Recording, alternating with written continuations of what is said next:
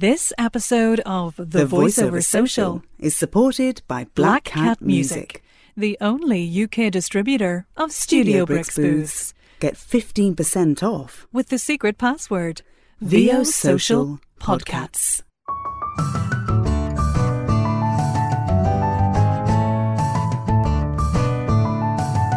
Podcasts. Welcome to an absolutely, um, well, I think mind blowing, to be That's honest, fair. episode of the Voiceover Social. uh, I think they're all mind blowing, but this one's particularly mind blowing. We've actually got a true story coming up for you that will completely change your understanding of why some people think they don't like the Birmingham accent. I am very excited for you to hear it. Um, just before we play it to you, though, I'm just going to take this opportunity to tell you that we are recording a live episode at the end of this month, and there are six at the time of recording, six tickets left. And I was telling somebody about this the other day. Yeah, and and and they were saying, well, just tell people exactly what it is you got planned, and then there'll be no tickets left. So this is what's going to happen. We've got the talk with uh, Martin Fisher from Sonic Pond about how to make a great demo commercial. Um, commercial demo.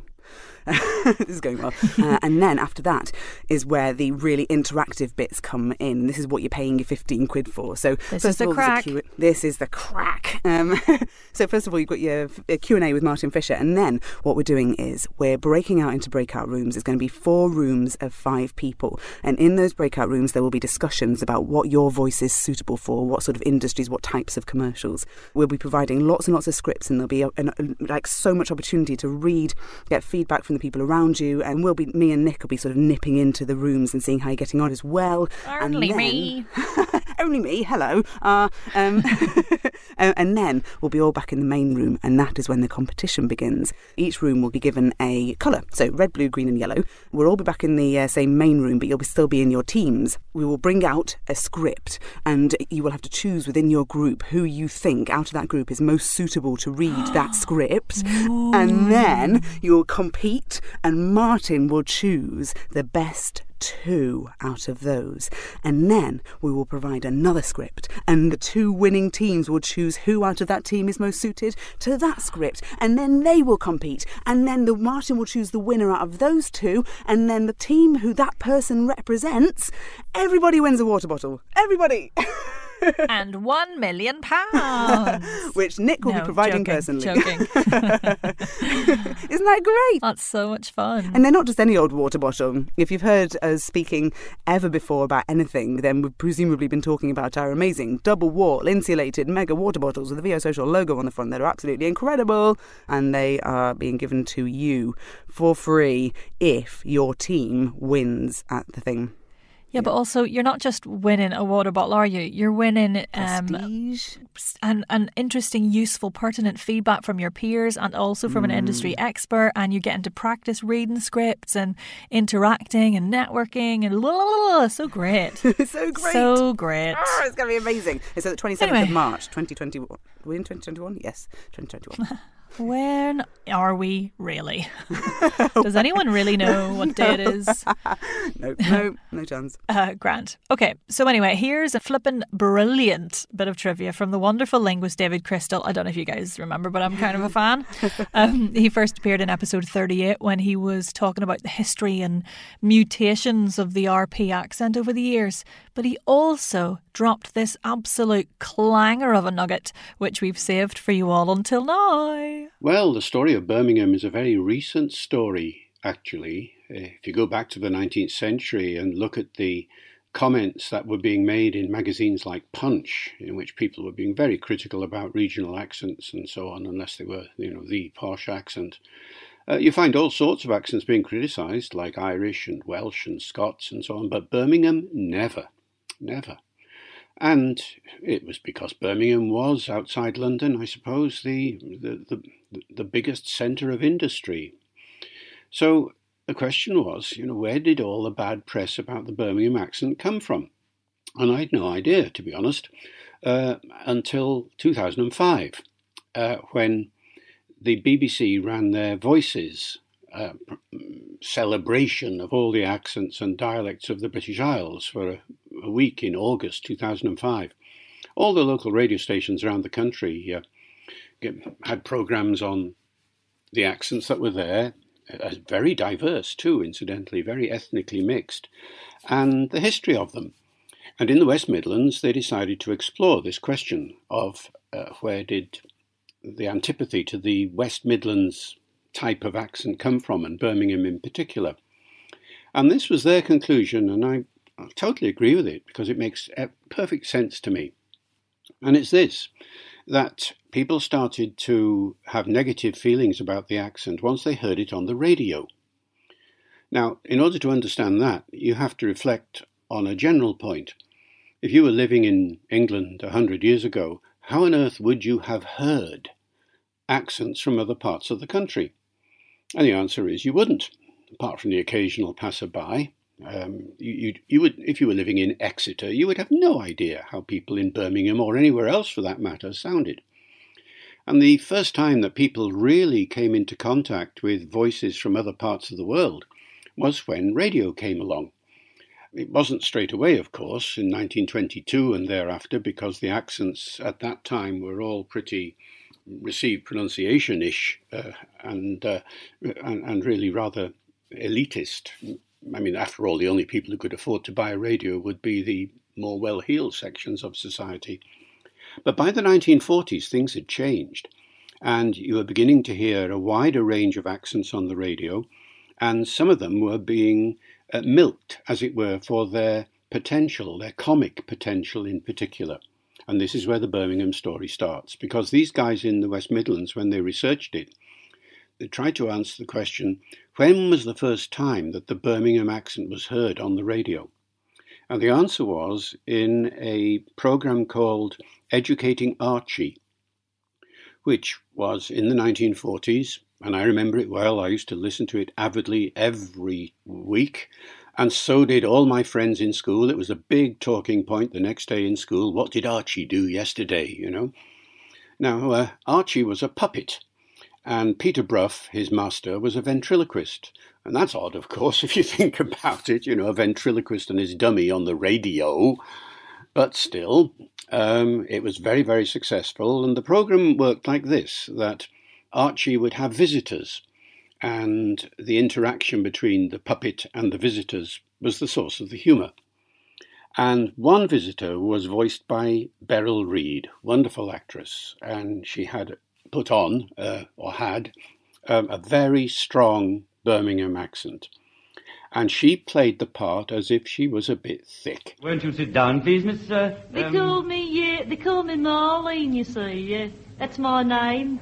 Yes, well, Marlene, uh, what's your trouble? It's me teeth, you see, like in me mouth. They, they stick out too much. Yes, and does that inconvenience you? Oh, well, it's not so much me, you see, but it's, uh, it's my boyfriend, Pierce. He's terrific. you see, every time I kiss him goodnight, I undo his collar and tie. Week after week after week, people heard this very exaggerated Birmingham accent. And people believed it, you see. People thought that if you had that sort of accent, then, then oh, there's something wrong with you, you know. And the evidence of that, according to the guys who were researching this, was that every time thereafter the Birmingham accent appeared on the radio, and then later on the television, it was usually associated. Some of them said actually it was always associated. That's a bit strong, but you know, I don't know. Maybe it's true. It was usually associated with people who were not all there, or not very nice characters, or what have you and the examples started to build up. Um, there was a character uh, in um, Auf Wiedersehen Pet, um, played by Timothy Spall. I got in engaged once. I think I still am, in fact. But don't you know? Well, never broke it off officially, though. And she still got the ring. You still see her? No. Would you write? No. Does she write to you? No. Do you care? No, I don't like her very much. Why'd you get engaged then? Oh, I think it was because her dad had a spare season ticket for the Wolverhampton Wanderers. And then the uh, there was a character called Benny in, what was it, Crossroads? I was looking for work, see? Oh. Miss Luke say you were the best one to talk to. It's not down to me anymore, Benny. Well, could, could you ask Mr. Hunter for me? It's not up to him either. He's leaving. Who then? Uh, A Mrs. Freeman. I don't know her. No, she's new. What are you going to do now, Benny? Dunno. No, I mean sort of right now. Well, I thought I'd just pop in the garage to say hello to everybody. Right. Leave it with me. I'll go and have a word with Mrs. Freeman. See what I can do. Oh, thanks. M- Miss Luke, say you're the best to talk to. And so slowly a stereotype built up of the Birmingham accent. So that was the conclusion they came to, and I think there's a, there must be a lot of truth behind it. Or put it another way, I can't explain it in any other way. So that's the basis of the story. And there it is. Yeah. Oh, it's mad where these prejudices come from, isn't it? Like we all think we make up our own minds about how we feel about accents, but actually, a lot of the time, it's nonsense inflicted on us by uh, things beyond our control. That's terrifying, isn't it? Mm, I'm horrified, horrified. Anyways, there's all a load of nonsense, and I'm going to try and reprogram my brain. Not that I feel that it was.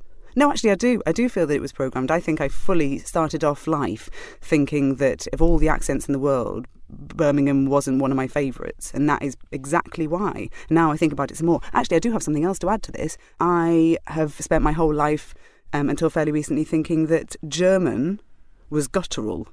Those two words I've been told and told and told. And actually, I went to Berlin and I thought it was beautiful. I love the German, the German. I say- German like British. Um, uh, the German accents that I heard when I was in Berlin. I just, I loved, I loved them. I thought they were so it was it felt kind of romantic in a way and what that is I've, I've read it since and sort of figured out as well is that that is just a it's a what do you call it a, a throwback no a, a legacy. It's a legacy from the second world war. And my family's jewish so that makes a difference as well. And so that's why that's why people say to me said to me It's fascinating. I think mm. everybody has these prejudices and these kind of unconscious biases. And actually, it's probably only through my experience working with people who've been the victims of it in life mm. that have made me start to reprogram and understand and think and listen with a more open, kind of understanding, non judgmental ear because it is. At its root, it is just sound. Mm-hmm. I know that it's not just sound when you learn accents, but we have to just remember that people speak and it's their voices and it's beautiful. And if you have any negative connotations about something, I would always just say, take a little moment to reflect on why hmm, I and listen to them again. And I don't want to give too much away about the future because I like things to be a surprise. But just remember there's only six tickets left for the live episode. And I know that this sounds like a silly thing to include in the podcast because it's going to immediately be out of date, but it's also an opportunity to remind you that if you want to be one of the first to find out about opportunities about live episodes and other things like this, then make sure you're signed up to our mailing list at www.thevosocial.com and crucially, make sure you actually open the emails when they arrive because also if you've signed up and not received any or think you haven't, then oh my god, they're in your spam. Check, check, quick, they're there. Quick, get them out, get them out, check, quick. Yes. check. They don't belong in spam. no, what not were you thinking? spam. Change I- your email provider immediately. Immediately. or at least just like constantly have your spam folder open. I keep finding all sorts in there. It's really quite awful, like op- job opportunities and things. Yeah, spam is bad. Stop bad saying spam. spam. You're making me hungry. That's a very British reference. Okay, move on. uh, I've been Leah Marks. And I've been Nick Redman. And we are the Voiceover Voiceover Social. Together till the end of the